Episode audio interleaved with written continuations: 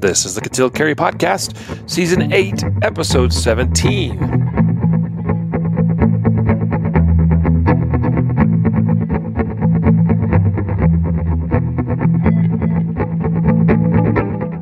And welcome to the Concealed Carry Podcast, part of the concealedcarry.com network of podcasts brought to you by Mountain Man Medical.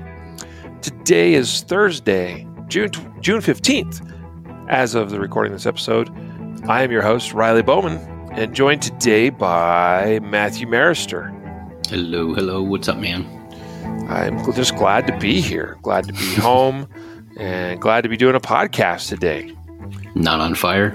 True, because a week ago yesterday, uh, those of you that you know don't know, I guess, or didn't see online where I posted on my social media and stuff, I traveling to, while traveling to Texas, uh, my car caught on fire and burned to the ground. it was not a good day. And uh, yeah, I lost some stuff in that fire besides the car, but for the most part, came out unscathed and had my shooting stuff and my holster and most of most of my gear. There's a few things that I'm kind of sad I, I, lost, but uh, I'm here and we're doing a podcast, so I'm thankful for that. So thank you, everybody, uh, for being here as well with us while we record this. Those of you that are joining us live, and if you're not joining us live, uh, we still appreciate you nonetheless. As without listeners, well, there'd be no point of doing this. Today's episode is sponsored by LASR, that is the Laser Active Shot Reporter System, and also Barrel Block. And we'll uh, read some sponsor messages to you a little bit later on our, those episode sponsors today. But we're going to jump right into today's content, uh, which today we're going to be discussing the concept of shooting hardcover and partial targets. I think this is an interesting one uh, to focus on for uh, for an episode, and is actually influenced or inspired by the recent, the most recent Shooter Ready Challenge video on shooterreadychallenge.com that you can go and review which is titled uh, Hardcover Targets, uh, which the whole idea there is uh, in the dry fire video, I use a series of targets with hardcover zones on them. This is uh, something that's pretty common in USPSA competitive shooting, a little bit in IDPA as well, uh, where a part of the target area is painted black. And it basically just means any rounds put into that black portion of the target uh, don't count there's no penalty, so you can shoot the hardcover portion as many times as you want, but every time you shoot it, you're not scoring a hit in the actual target area. So uh, that's kind of that was the focus of the Shooter Ready Challenge video is shooting these hardcover targets of a variety of configurations. And we got published up on the free targets page on the concealedcarry.com website. You can go to concealedcarry.com forward slash uh, print targets to see those and download them and print them off and use them along with all the other free targets that we have available. The uh, USPSA targets that are on that page are more of a dry fire purpose, although you certainly could use them in live fire if you wanted to. Whereas a lot of the other targets on there could also be used in dry fire, but are also intended for live fire use. But in today's episode, we're not just going to talk about hardcover targets, uh, which by the way, they rep- they could represent a hardcover target could represent a, a threat target in the real world uh, that's partially exposed, you know, behind some kind of true cover. Uh, could be, uh, you know, a concrete barrier, a column. Uh, could be some kind of you know metal object or whatever, a tree, etc., etc. Um, again, any rounds into the cover aren't going to necessarily penalize you in most cases but you're not hitting the target, right? We're also going to explore today and discuss uh, concepts with shooting partial targets that maybe aren't necessarily partially obscured by cover, but in by uh, no shoot by no shoot targets. Uh, again, this tends to be something very popular or common in competitive shooting, where we put uh, usually here in the United States when we do uh, practical pistol comp- competition will have just your natural cardboard, you know, brown side of a target. That is the side that we usually shoot, and usually the back side of those will be painted or colored in white, uh, and the white is often used as a no shoot just so that there's an obvious difference between the two. In IDPA, they use all brown cardboard, natural cardboard colored targets, uh, but they paint black hands uh, on the target to indicate that it's uh, no, you know like hands up kind of thing, like oh I'm an innocent, I'm you know don't shoot me. Um, so you know a couple of uh, ways that that's handled there, but Matthew and I in discussing today's topic, uh, we were talking about you know not just partial targets of all types, but also, you know, just just talking about, uh, you know, knowing what your target is, the limitations of that target, what's in front of that target, what's obscuring that target, what's behind that target or beyond that target, um, and discussing concepts of targets of varying difficulty, but also risk or consequences, you know, involved in shooting a target. And that's one thing that whether you are a competitive shooter or not, uh, that's kind of cool that we do in the practical pistol sports where when you use a no shoot target, suddenly the risk of missing your intended target is a lot higher. And that's not a bad thing. It teaches you to be a bit more careful. And that's something that it carries over into the real world as well. So, anyway, that's a little bit of an introduction of our topic today. So I'm tossing it over to you, Matthew. Uh, I imagine you watched the Shooter Ready Challenge video, and so where you know what was your what's your take on it? You know, from an introductory perspective, and where do you want to go from here?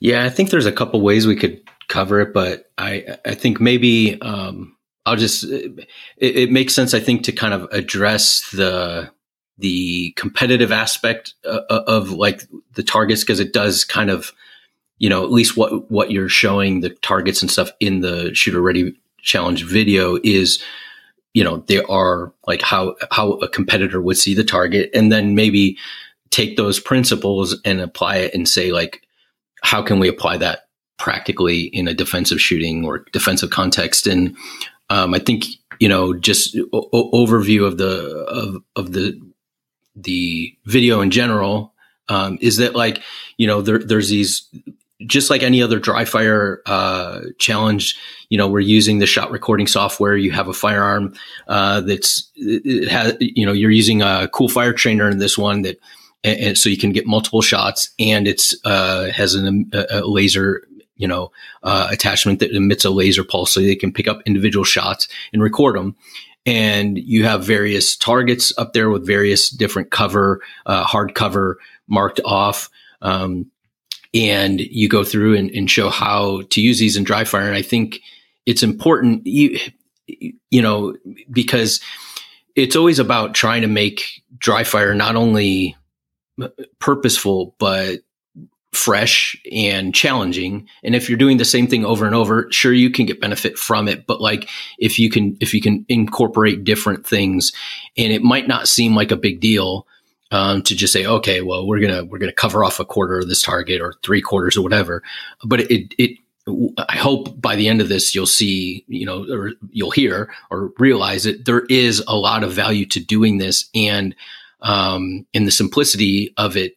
In in in addition to you incorporating movement in that even though it's just you know uh, you know a step to the side or a, a few steps um, I, I, think this will all come together towards the end where it's like, wow, th- this is something that I should be doing. It's not something that, you know, I'm just trying to fill in this some time and it's, it's, you know, just something to make a new video. It's, it's purposeful and there's a lot that you can get out of it.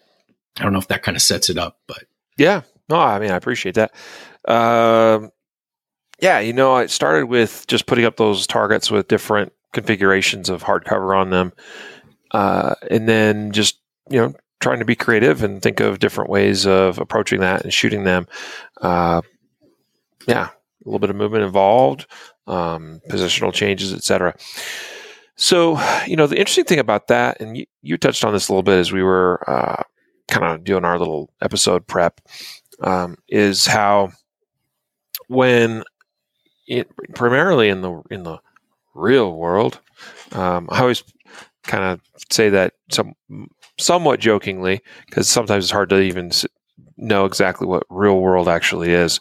Um, since uh, anyway, but uh, you know, if we're dealing with live human threats, for instance, and if cover or concealment is involved, um, changing your position can influence, you know, the amount of exposure of that, uh, you know, that target.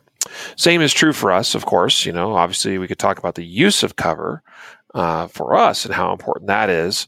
But uh, we're kind of taking the flip side of this today and talking about shooting targets that are partially, you know, only partially exposed, targets that are behind cover.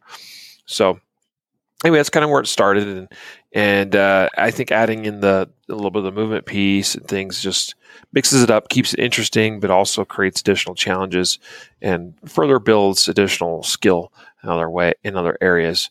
Uh, so let's uh, you know for those that maybe not be familiar, um, I, I, touched on it in the beginning portion of the episode, but let's just touch base a little bit or or give you a little bit of an of an overview of how this works in the competitive environment with respect to shooting hard cover targets, um, just so there's nobody that has any questions out there. So again, a hard cover target, as they're often referred to as, is a target that has a, a part of its target area. Um, and quite literally, we, we typically put a strip of black tape across it, across where we want to create a border, and then you end up painting with literally black spray paint the rest of that target to create that uh, hard cover target zone. And so then, so that's how they're they're created. You see some that have where you know the right side is uh, is, is hardcover. So it basically leaves your A zone intact, but everything to the one side is covered. You could have the opposite side of that, of course. You can have both of the sides obscured where you're basically left with just the middle A zone. And so it's not very forgiving, right? Because any deviation left or right on that target is going to put a bullet in the hardcover instead of where you want.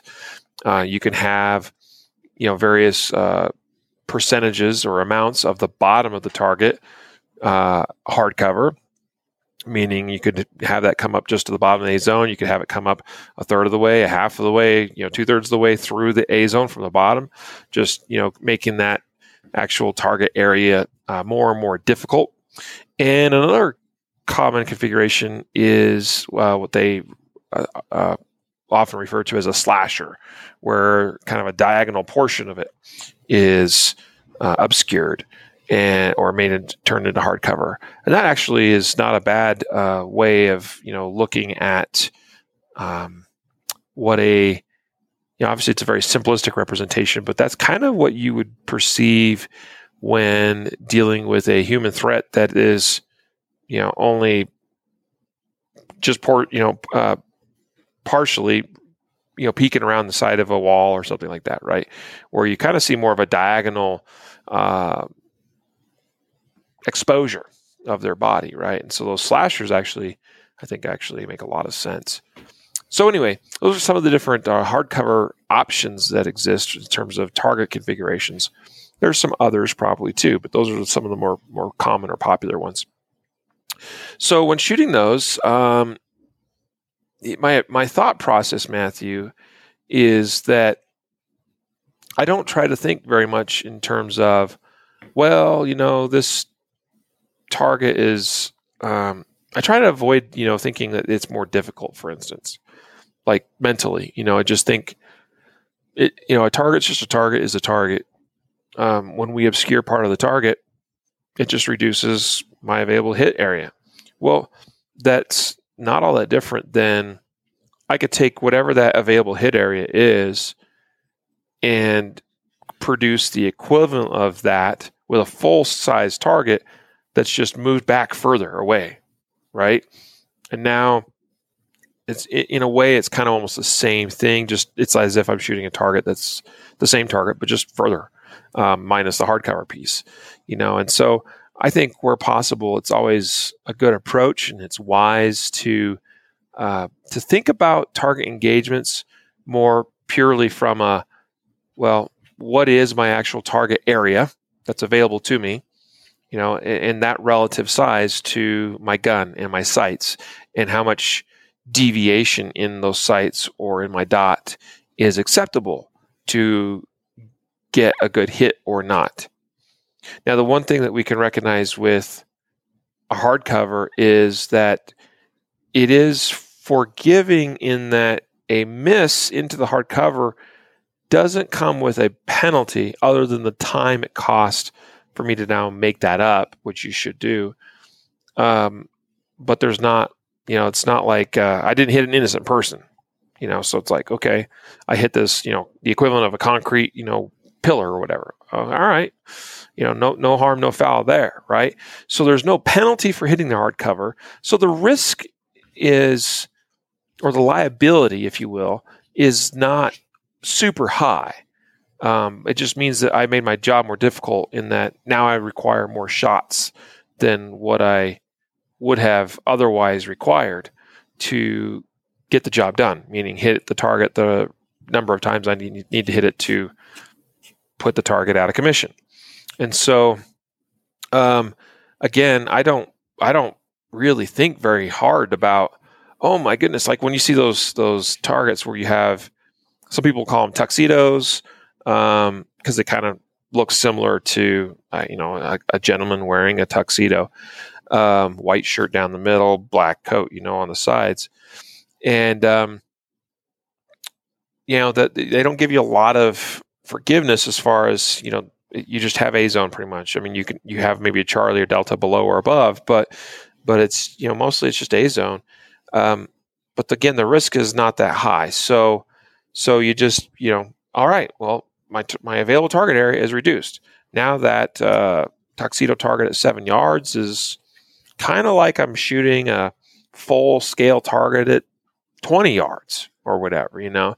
Um, so you know you're not going to be blasting it away, you know, at it like you would if it was just a wide open target, you know, at seven yards. And so it's going to be a little bit more careful uh, where you are going to use a different. If you go back to actually two episodes ago, I did a, podcast episode with Charlie Perez. We talked about uh, different aiming strategies or aiming schemes, and we touched on a lot of this then too. Um, your your aiming scheme or aiming solution is going to be different on that tuxedo target at seven yards than a wide open target at seven yards. But the level of anxiety shouldn't be all that different because again, the liability of a miss or the risk associated with a miss is not that high. Yeah. Yeah, and, and, uh, as you were talking about, you know, I think it'd be important. At least my mind went to this. So, like, we're talking about hardcover targets, and and somebody might say, well, what what is tar- hardcover? And you kind of mentioned like early on that cover hardcover would be something that bullets can't penetrate or ballistically would provide you some protection ballistically. Um, but a- as you were talking, I'm thinking, okay, so practically speaking, we know that sometimes even concealment works psychologically as covered, right? Like we've seen videos where somebody ducks behind, you know, in a convenience store behind a, a, a you know, a chip aisle display and the person's trying to shoot over top or around mm-hmm. when they could shoot through it. So we're for hardcover, like you, if if a threat pro, you know, if I was posed with a, a, a threat in real life and they duck behind concrete, I'm not going to blast through the concrete, but psycholo- or, or, or I have to understand the difference between hardcover and concealment or maybe something that's not hardcover might offer some ballistic protection because let's say it's inside your home and you have everybody inside your home accounted for and somebody ducks out behind a hollow core door and they're shooting at you from behind a hollow core door. Well, I'm, if they're only, you know, a, a four inch by four inch spot is my what I see of this person, but I can track, I can visualize their body behind that door. You better believe I'm shooting rounds right through that door, center mass at that person. I mean, I'm, I'm not going to try to take this tiny little shot. I'm going to shoot at the, the bulk of their body where I can see it I, I, can't see through the door, correct?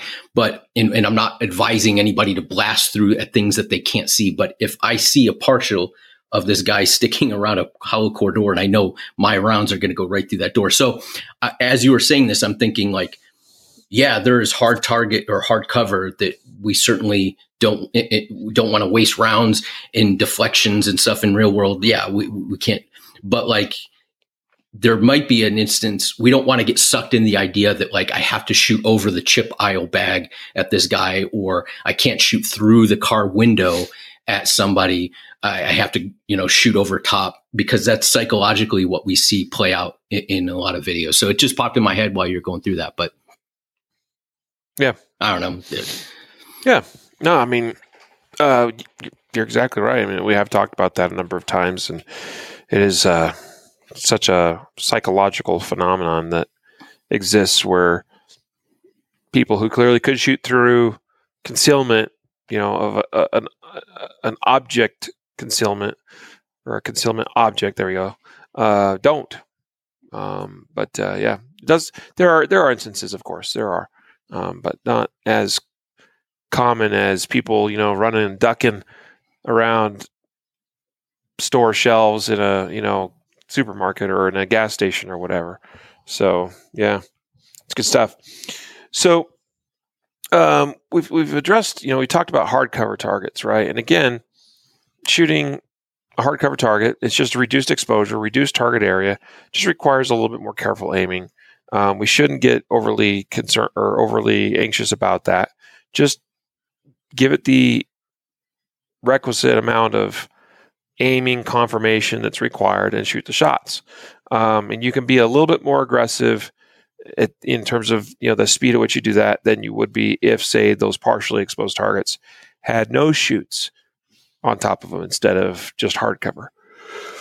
And so let's shift gears a little bit and talk about um, sh- partial targets that have a higher degree of, of liability or higher risk associated with them. Uh, that's something that we see both in the competitive games, but also in the real world.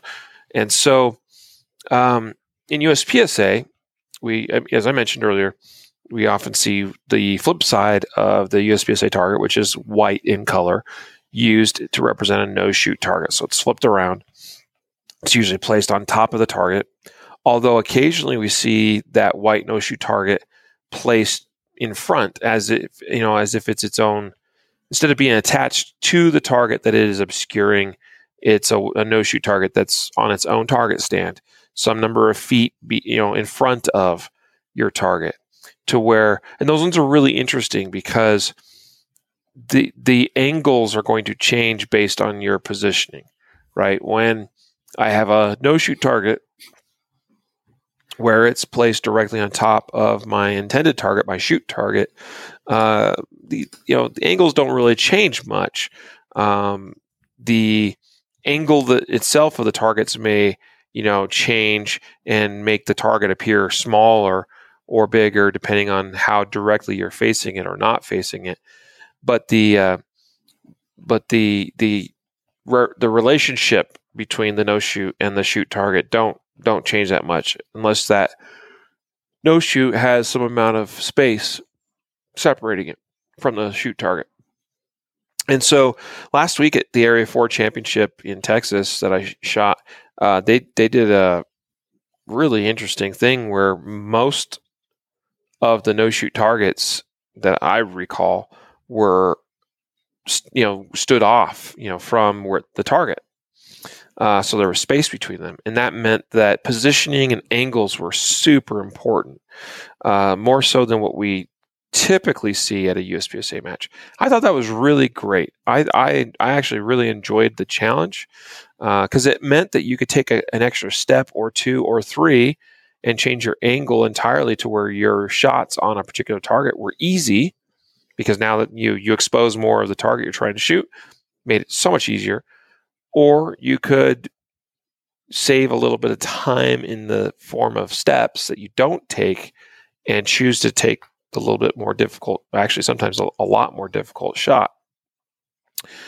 Um, it'd be interesting to see how you would approach that in, say, quote the real world because when there truly is a severe penalty associated with hitting a no shoot target, an innocent, um, you probably want to take action, take steps, sometimes literal steps, to position yourself so that you make the so that you reduce the risk of hitting a no shoot person or target uh, substantially, right?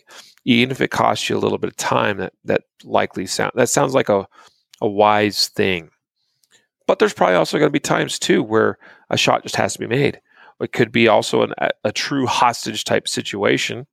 Uh, I'm reminded of the one that uh, happened here in Denver a few years back, and there's a video out that's been shared quite a bit in that case, I think it was an actual sniper or at least an officer with a AR with with a rifle of some kind that took the shot. But it was you know a gentleman that actually had, um, I think it was a gun, yeah, to the head of uh, an employee of a store, and he made his way out through the front door. They you know talked him out, and uh, when they felt like they had you know they didn't feel like he was going to give himself up, and when they had the shot, they took it right and that was a true hostage situation because the hostage is right there against um, against the uh, the shoot target, the threat target in this case. Pretty interesting example. You can tell in watching that that you know they they made sure that they had you know waited for the right time, the right exposure, so that as that person as that perpetrator turned slightly, you know they had a good shot and reduced the risk with the, associated with the with the uh, innocent party in that instance. But so um, shooting partial targets that have no shoots involved is not any different in terms of the you know what you have to see um, you know it's the, the strategy is much the same as far as it's just like the target is just a reduced area a, a reduced size relative size it's just smaller as you perceive it. So you're going to obviously aim and shoot it a bit more carefully. However the added element there involved here is that hitting the no shoot is a penalty, sometimes a substantial one. And so this is where you probably add a little, almost like a a factor, if you will, an extra layer of security or safety, a buffer, if you will, um, to ensure you don't hit that no shoot. Because again, whereas in the hardcover examples we talked about to begin with today, uh, you put a round into the hardcover. Oh well, I, I send another one until I get the shots in the target that I need to. But in the case of a no shoot, we don't have that level of forgiveness, and the liability and the risk is much higher. So it's still a similar strategy. However, we have to give ourselves a little bit more of a built-in buffer to ensure that we stay within, you know, this margin of safety, if you will, to reduce the likelihood of making a mistake and putting a round into the no shoot. Uh, so what that might mean is I might actually aim a little, I might bias my aiming point a little bit more to one side away from the no shoot. It might just mean that I'm even more careful and deliberate, and maybe that you know takes a little bit more time as I seek a little bit greater confirmation in my sights, um, things of that nature. Uh, but the point is, and I, I don't again, I don't when I'm shooting in a match and I have no shoot targets, I don't try to let that trip me up too much mentally or emotionally. I'd still look at it as a, hey, my target instead of being this, it's this now. Okay, it, I, I could shoot that target if it was a, if it was a full target and it was 25 yards away, no big deal. The problem is, is while I can miss left and right and high, I'm using the example of you know a, a no shoot that's placed below, say the target. I can miss left, right, or high, no problem. That's that's not a big deal. I mean, I, I'll just send another one if I need to but I cannot miss low. I cannot miss low. Or in the case of if my no shoot was to the left, I cannot miss left. It just cannot happen, right? And so um, you have to take that into account. And that might mean that I aim, you know, I shift my aim point a little bit further away from that no shoot. Um, usually not a lot for me, but that's going to be dependent, I think, on the individual skill and their level of, uh, of their level of skill, but also level of comfort and confidence that they have in their ability to put up, to place around exactly where they intend to. Yeah, in uh, just to continue that thought, like the, the, the thought is is like, okay, well, if I if I cheat away from this no shoot target, well, I'm cheating away from that, but I'm also cheating now towards missing or going off off my my my, my target. So yeah, you have a no shoot target that's maybe obscuring partial part of your target, but missing on the other end is not good either. Right. Like it, it's not like, well, I'd rather miss on that side. Yeah. I guess you could say if I know that there's a person here, I'd rather miss on the other side, provided that there's not a no shoot target behind your target.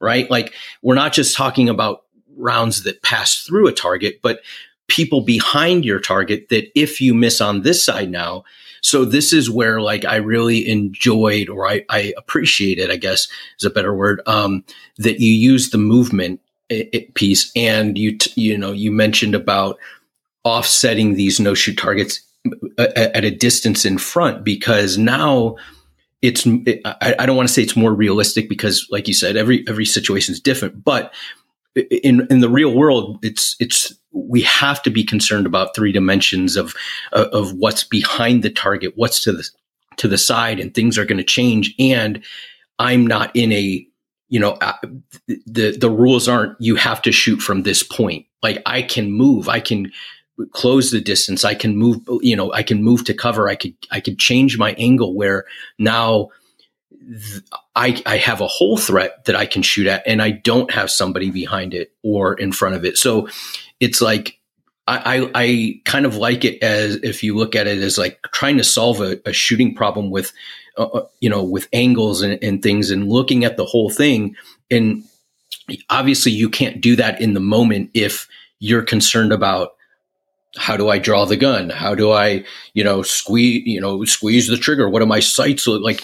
You can't do that. You, so I, think maybe it was last last couple episodes. I can't remember when we talked about like automaticity and all that. Like that's why that kind of stuff, the the technical aspect of shooting, or you know, uh, it, it needs to be a certain level of automaticity so you don't have to think of that and and then you can solve the problem of dimensions of targets and no shoot and cover and movement and all these things as it's unfolding before you you'll you'll come out with a much better eh, you know you might come out with a much more high percentage shot if you're able to think and move and do those things. So um, i think that's like the one of the benefits i think that i saw in in this whole drill and kind of as eh, eh, as you were you know talking about about that and, and, and, putting these targets at different distances. And and frankly like you could even put them at different at different elevations or heights right? Because sometimes you might have different ele- uh, uh, you know threats at a different elevation or or somebody at a, a you know a no shoot that's in front of the target. But you know so um it, it, you can you can you can change this many different ways to to um, provide you with different views and and get your mind thinking about how do I solve this. Yeah. Before we go any further, um, I should recognize uh, one of our episode sponsors today is LASR, that is Laser Activated Shot Reporter software. Uh, you, if you've been listening to us for any amount of time or paying attention to the Shooter Ready challenges for any amount of time, you, you should be familiar with LASR for sure. Uh, laserapp.com is our website, lasrapp.com. This is the software we use that uh, not only records hits on target in dry fire practice through the use of a laser, you know, some kind of laser device uh, as part of your gun. Uh, we, you know, sell a laser dot trainer through readyupgear.com. It's one of our uh, uh, sub brands, and that works really well. You can use a CoolFire trainer. You can use a SIRT pistol any number of those training tools that uh, implement laser activation as part of the dry fire process and the laser app software through the use of a webcam on your mobile device ipad iphone android phone or tablet uh, computer with a webcam laptop etc laser app will record those hits and where those were on target but more eh, i think more importantly because i think the the the I mean, the, the hits on target are important, but the time is what's really cool because the time is hard to record in dry fire. Traditionally, we use a, we use a shot timer with par times, and we have to be honest with ourselves of Did I do the thing within the set par time or not? And sometimes it's hard to know whether you actually achieved it or not because you have to be really, you know, paying close attention. But Laser App software records your, not only your hits, but also the time that those hits occurred within. And that is valuable training data that you can get in your dry fire practice. Go to laserapp.com today. Consider signing up for either their Laser Classic software or for the Laser X version, which is what I like to use. Highly encourage it. Laserapp.com. Matthew, to pick up where kind of you were at, um, talking about you know not only no shoots, for instance, that are say in front of a target, uh, but let's talk about no shoots beyond the target or things beyond a target that we need to be aware of that we don't want to shoot, right? And so, uh, one thing that I do appreciate a lot about IDPA competition is that they allow shoot throughs, whereas USPSA does not. That means in USPSA, you can't have any targets anywhere on a course of fire where, well, it's not quite true. Can have shoot throughs in the case of a no shoot. Um, as far as like you can put a round into a no shoot and it can pass through and hit a target behind it. Um, but uh, you can't have shoot targets where a bullet goes through a shoot target and then passes beyond and hits another target, whether a shoot or no shoot target. But in, in IDPA competition, you could do that. You could have a target, you know, where uh, you're, you're supposed to shoot it, right? But the act of shooting it in this position, let's say, means that bullet will pass through and has a high likelihood of, say, hitting a no shoot beyond it. And that's kind of, I think that's really a really valuable uh, approach uh, in that in that type of competition shooting. Um, and so a lot of times in, in those instances, you have to be aware of, okay, where are my no shoots at? And then you got to be considering angles and positions and and perhaps elevation changes because yeah maybe i shoot it maybe i take a knee and shoot it from a lower position because that changes the angle just enough and and so on and so forth. So so there's all these considerations and that i think is is pretty applicable to you know quote unquote the real world. And so uh, i appreciate the way idpa approaches that and actually i think uspsa could be could be benefited by allowing something like that as well personally speaking. But anyway um, here's the thing. Again a no threat or no shoot or yeah a non-threat or no shoot target that is beyond our intended target, uh, whether it be from a pass through, which is not ideal, although probably less of a concern provided you're using quality, modern, expanding ammunition in today's world, which, you know, I, I don't think we're as concerned now as we maybe used to be about pass throughs. And even when bullets do pass through, they likely don't have enough energy to severe, at least severely injure or kill another person. Um, it's possible, right? But but less likely than it used to be. But the big thing that we're concerned about are misses or periphery hits. You know, maybe a, a round that misses the the main trunk of the body, maybe wings them in, in the side slightly, maybe goes through their arm, right?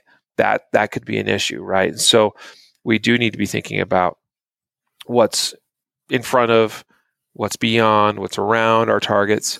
Super, super valid thing. Again, I mentioned the match where we had uh, no shoots in, you know, that were three feet, five feet, maybe six feet sometimes in front of your shoot targets. And that made the angles really interesting. It was really good practice. Uh, required a lot of spatial and visual awareness so that uh, you made good decisions and um, didn't shoot at the wrong time. Uh, so that was really good. This is something you could do in your own practice. You can even do this in dry fire practice. You know, one thing that's a simple setup, maybe, maybe you are the type of person, because most people probably do this, where they put targets on a wall, right?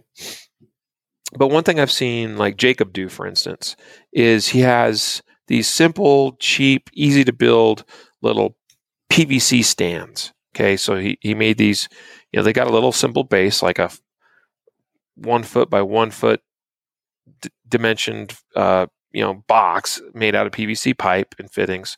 Uh, one of those though has a T fitting for an upright, okay, and then he just has a PVC pipe that goes upright, and you can put a dry fire target right on that. And so you could actually set up instead of just having all your targets be on a wall, all on, you know at the same distance, if you will. You know, a lot of times we change up dis- distance, um, at least perceptually, by making the target smaller or bigger. You know, we can print targets smaller or whatever and make it appear as though they're farther. But we can also maybe make a simple, inexpensive, maybe costs seven bucks in PVC pipe and fittings from your local hardware store and make little mini target stands that you could put uh, dry fire targets on and put them kind of out in front of your targets that are on the wall and create a little bit more dimension, a little bit more space, uh, and and make it so those angles start to become a little bit more critical. What do you think of something like that, Matthew? Yeah, I, I mean, and I, I I hate to be like you know beating the the same drum over and over, but it is it, it, it is important not to get sucked into like designing something one way and running through it the same way every time. There is because it, it you know you you need to have I, I, believe and this is just my opinion um, so take it for what it's worth guys but and girls if you're listening but um, you need to engage your brain in what you're doing. It can't just be like i'm just practicing like i'm just going to go through the motions and get better. Because yeah technically you might get better but you have to start looking at how does this all come together in what i'm trying to do use it for. Like if you're just doing competitive competition shooting then i you know like train solely for competitive shooting if you're if you're going and i'm not saying that they don't cross over I, please don't like mistake what I'm saying. But what I'm saying is you have to start looking at these as problems that are are potentially how does it how do I take this c- competitive thing and place it in a mall? You know, you have Eli Dicken or, or, or whatever his name is. Mm-hmm. Like, how do I take this and I make it as practically appropriate in, in, reality?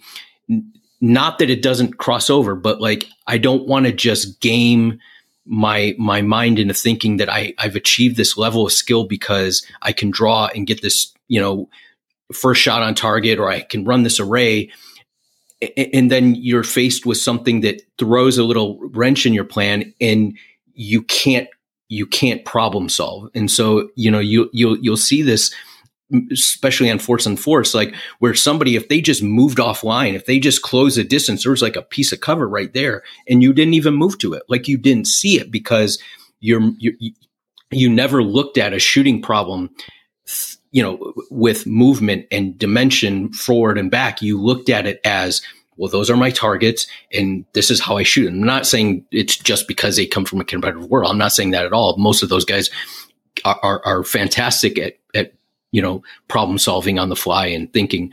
I'm saying if you, all you do is line up a set of targets one dimensionally, you shoot them. Yeah, that's that's great. You're you're practicing and and, and that's fantastic.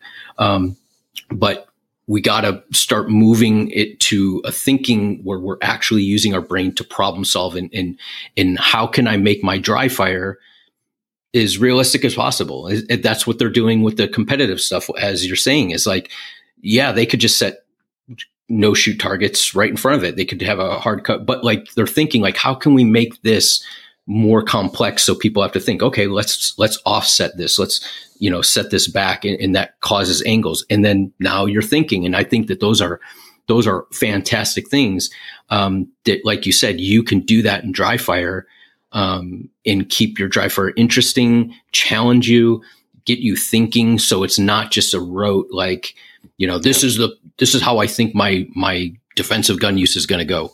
Like it i don't think that that's setting you up for the maximum success. Yeah. Yeah those those are great thoughts. Uh, before we get uh, you know we're kind of starting we're on the backside of this today's episode, but uh, before we go any further, today's episode I mentioned earlier is also sponsored by Barrel Blok.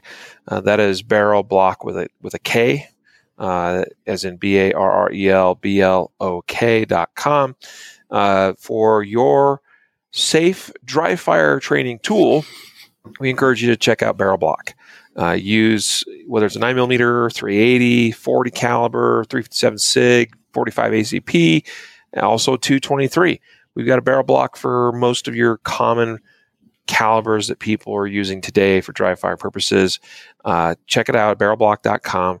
This is a simple plastic injection molded tool that you insert from your ch- through your chamber all the way through the barrel gives you a visual indicator as it passes through the barrel the muzzle end letting you know or anyone else around that might be observing you do dry fire practice your family members etc your coworkers perhaps. I mean we work in an environment where dry fire is encouraged. So use a barrel blok. You can see clearly it's blocked that it's made safe that it's impossible for a round to get inserted into the chamber at that point and have a negligent discharge. Uh, we know negligent discharges happen frequently by people conducting themselves in dry fire practice unsafely. So be a bit safer today. We encourage safe follow, you know, following of the rules, of course, of firearm safety, but use a barrel blok for that extra layer of protection and safety and peace of mind. Barrelblok.com. So as we begin to kind of wind this one down a little bit, Matthew, um, just to touch on, you know, some of the things like what you were saying a moment ago, and and also this was covered a little bit in the uh, Shooter Ready Challenge video itself that I filmed. Um, it, I, I, think I'm going to try to do a, a better job of treating my dry fire practice the way I often treat my live fire practices, and by that I mean what you saw in this example is I had these four targets set up in you know uh, an array, and you can change up target arrays. Like that's that's not a bad thing at all. In fact, encouraged. Thing is though, is changing up target arrays. This is true in live fire. Uh, if you have the option of being able to go to a range and have a bay to yourself and you set up multiple targets and you've got them in different, you know, various positions or whatever, every time I go to change up target locations and positions, it takes me time. And time, you know, that time is time taken away from my practice time. And so a lot of times I set up a series of targets, a target array, maybe a mini stage, and I try to maximize my time and be the most efficient I can in like let's say I put up four targets, kind of like what I had in this dry fire arrangement in in the Shooter Ready challenge video and you just leave the target arrays alone, but then find at least three, if not more, different ways you can shoot that target array. And that's where it gets, you know, hugely valuable because uh, you can, you know, set up things once and just keep working, you know, that that setup, but work it from different angles, from different approaches. You know, when I do this in sort of a match prep uh, type setup, uh, like if I'm practicing more for competition type shooting instead of something maybe a little bit more defensive oriented. Um, although I'm not exactly sure what that means because both of those are probably not all that different in my world. But um, what I what I would do is set up you know targets in whatever configuration I want, right? And then I would have I would identify a couple of different positions that I want to hit from a movement perspective. Like I want to get to here, I want to get to there, I want to get to there. You know, and these targets I'm shooting from that position, those targets I'm shooting from that position. These targets I'm shooting on the move, for instance. Well, then what you could do is then you can run it a bunch of different ways. You can run that little mini stage where you start in say the back left position and then you shoot the targets as you progress your way forward and or perhaps to the right. Um, and then I could start in the back right position and do the same thing. And then I could start in the front left. And that would be an example of a stage where now I have some some movement that's uh, retreating movement instead of constantly always you know moving forward. Um, so that makes it kind of interesting and different, right? I could start in the front left. I could start in the front right. I could start in the front middle. I could start in the back middle.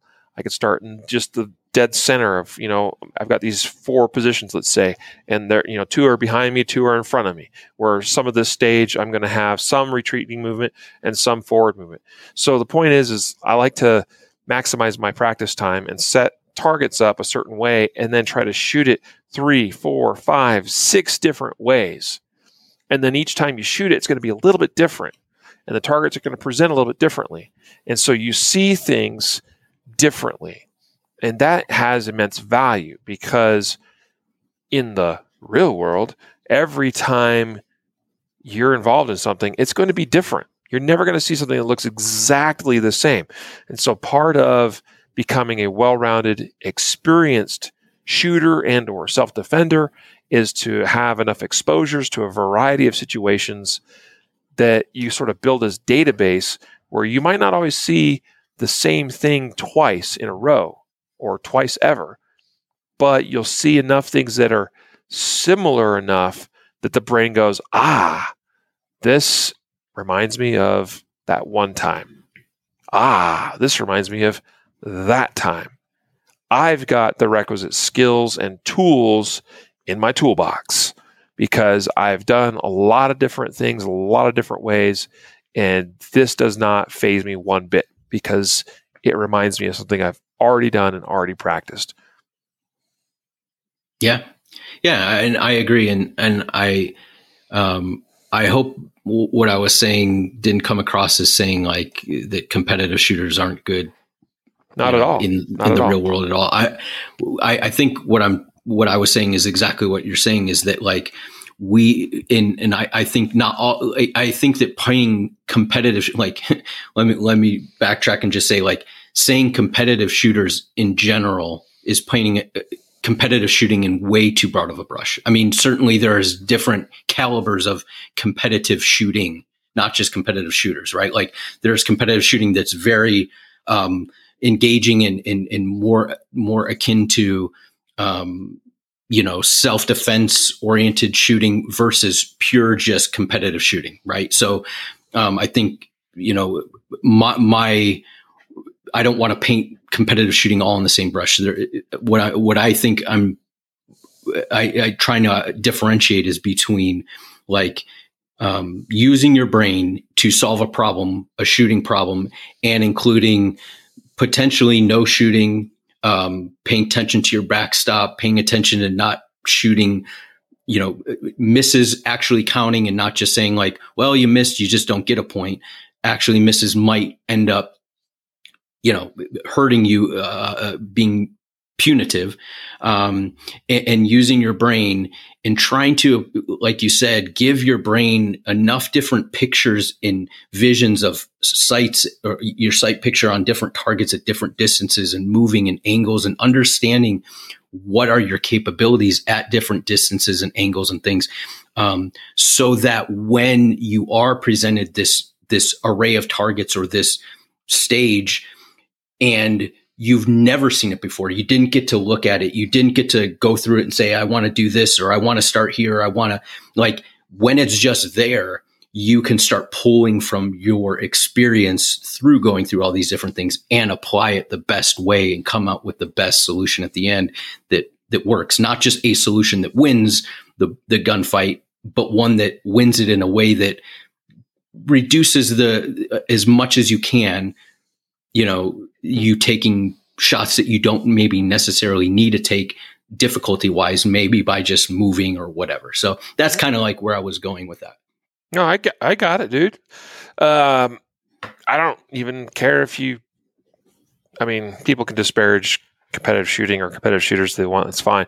Um, doesn't really hurt my feelings that bad. Although, you know, I actually, I, you know, I'll share something with you really quick that was interesting to me um, you know, one of the reasons I got so involved in competition shooting and like really pushing the performance envelope for me was because I wanted, and we've talked about this, I wanted to get to where my gun handling and my shooting could be a subconscious process, you know, as much as possible, right? So that the brain is more or less freed up for processing the situation, the information that's, you know, like what, what's taking place and making decisions. And recently I was involved in a being able to try out a prototype uh, system that it's a live fire training system that is uh, encourages decision making um, while you know engaging a target if you or, or targets. Actually can be set up with multiple targets. Uh, the way to think of it it would be like a shot timer but you have certain visual signals that that are paired with different um, actions or action decisions. So shoot, don't shoot, issue verbal command, do something else entirely, etc. Okay, uh, including visual uh, indicators that would say the target that I was shooting is now considered eliminated. Okay, and even that it's in itself is its own decision of oh this is done and over with, and I stop shooting now, right? Uh, as someone that people have come to know more as a competitive shooter than as a defensive guy, don't forget where you know I started. I started more on the defensive side, right? Um, I pursued competition shooting in, in an effort and a desire to push my shooting to a higher level, which it has done. And the, using this system, which was, I, I got the opportunity to watch uh, other people use it and kind of see how they handled themselves while being faced with all this visual information and decision making paired with making decisions with a gun in hand and shooting or not shooting and so forth, uh, I, I recognize that I did very, very, very well in running through that system. And I think it's only because my shooting was able to just happen when it needed to happen. So I was completely non-stressed. Uh, I was excited because it was cool to you know try out this new prototype system, but I wasn't stressed. It was so I was purely just watching the visual indicators, processing the information. Oh, that that light or whatever lit up. I'm not trying to give away too much here because I don't know how much I'm allowed to, to talk about the system, but like, oh, that happened, and so now I draw. Okay, and you know there was even decisions where it was you know draw and challenge the target, not even you know point at them yet or shoot them yet. Just just draw the gun and issue verbal commands like stop you know show your hands that kind of thing right? And uh, i did really well going through that a couple of different scenarios uh, and i was pleased to take that away you know to go ah you know just a bit of a confidence booster and also a confidence booster just in knowing that uh, you know, sometimes I sometimes I've wondered myself, like, have I gone too far in into the competition thing? Um, now I'm perfectly happy with where I'm at. And uh, anyway, with respect to today, um, I will say that during one of those f- scenarios that I was going through with that system, that we were encouraged to shoot a target that was not all that big. Uh, that also wasn't a problem for me because I utilized the skills I've built in practicing shooting hardcover and partial targets, including no shoot targets, like we've talked about today. Uh, practice this. This is a good thing because it, it'll help inoculate you stress wise as far as, okay, no big deal. My target's only yay big because it's partially hidden behind a wall. Or, oh, hey, my target's only, you know, this, this big and I've got an innocent party, you know, a no shoot target that I've got to be considering and taking into account and making sure I'm extra careful or cautious or whatever, right? Uh, practice y- even in your dry fire. That's why I made these dry fire targets available for free on concealedcarry.com forward slash print targets. So you can go print these, practice these partial target engagements and get better at this thing. Add this to your wheelhouse. So you're not just shooting wide open targets all the time because that's not necessarily what you will always face in the real world. Matthew, yeah, and, final thoughts? And, and I'll just throw this out for, you know, and, and we've talked about this a lot of times, and I know that this is one aspect that that also is a benefit of shooting at these these targets with reduced size is that like or reduced uh, impact area is that like or you know area you can you can actually hit is that like it keeps you honest from just shooting a target that's close and just blasting away at it because of its proximity to you. Like it actually forces you to look at the available hit area and, and, and in doing so, narrowing your vision to a specific point on the target rather than just saying like I have this huge hit zone. Like yes, that, that there's a time and place for that, but this can help I think also start getting you um, showing you the importance of picking out a place on that target, especially when you know that there is only a small area. And like you said earlier, it's it's the same problem as if you know vision as if the target was farther away and it's a small area, but I think sometimes proximity wise, we can we can just see a close up target and just think we can blast away, and it might not always be the the the solution. So. Yep. I agree. Good thoughts, man. That's a good place to wrap it up for today. Folks, thank you for your support of the podcast. Uh, as always, if you want to reach out to us, you can find us at podcast at concealedcarry.com. That's our email hotline, podcast at concealedcarry.com. Feel free to message us with comments, questions, suggestions, etc. Also, feel free to uh, follow us on social media. Go to concealed, go to Facebook, look for Concealed Carry Facebook page. That, that, that's literally what you type, Concealed Carry, and we should come up. That's the title of the page. On Instagram, Concealed Carry Inc., uh, and other uh, places as well. You can find us on Twitter. I think that's still USA Firearm Training, which is our old handle way back in the day. But anyway, hope to see you around. Um, and if you're watching us on, on YouTube, feel free to subscribe and turn on your notifications so you don't miss more episodes in the future. Look forward to being back here again next week. Uh, with, or doing an episode. In fact, next week I should be seeing you in Ohio, Matthew. So yes, maybe we do a in person recording oh, of the cool. podcast. yeah, maybe we'll do that. That's cool. we'll see how that goes. Well, until next time, folks, a reminder to train right, train often, and train safe so you can fight hard, fight fast, and fight true. Take care.